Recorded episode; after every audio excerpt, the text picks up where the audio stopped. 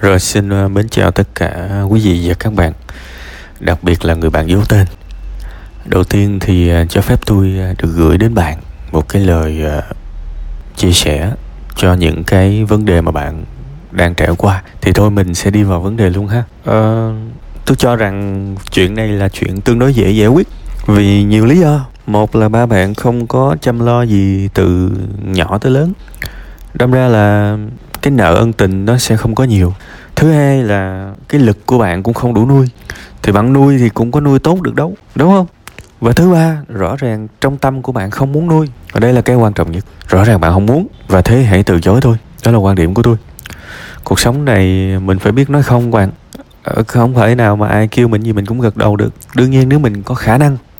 Trong câu chuyện này có hai điều quan trọng nhất. Một là mình có khả năng. Hai là mình có muốn hay không nếu mà trong một cái trường hợp mình cần ra quyết định mà mình có cả hai cái này thì quá dễ để ra quyết định rồi. Mình có khả năng và mình muốn thì quá dễ rồi. Nhưng trường hợp ngặt nghèo, mình không có khả năng. Nhưng nếu mình có muốn thì mình có thể nỗ lực được cày thêm này nọ để thực hiện cái việc đó.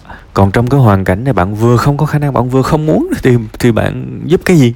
Thì hãy từ chối và khi mà mình từ chối, tức là mình phải lường trước được phản ứng của người ta luôn. Khi người ta muốn mình làm việc a nhưng mình không làm, mình từ chối thì có thể họ sẽ nổi giận, họ sẽ phải giận dữ, họ sẽ phật ý mình. Thì đó là cuộc đời. Bạn không thể nào có tất cả được. Và nhất là những gì thuộc về người khác, sự phản ứng của người khác thì mình phải chấp nhận. Ví dụ tôi, rất nhiều khi tôi nói chuyện này chuyện kia, và tôi luôn nói nói thẳng cái câu là bạn giận tôi chịu.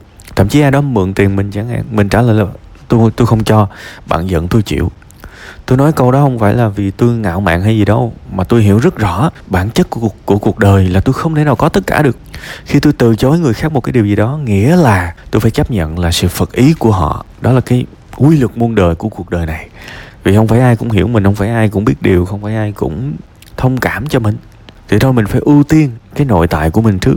Tôi không giúp được thì tôi sẽ không giúp được.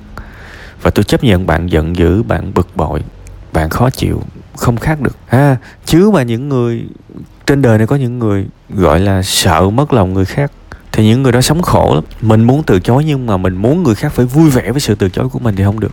Phải chấp nhận thôi. Thế thì trong trường hợp này tôi cho rằng rất là tương đối dễ để ra quyết định.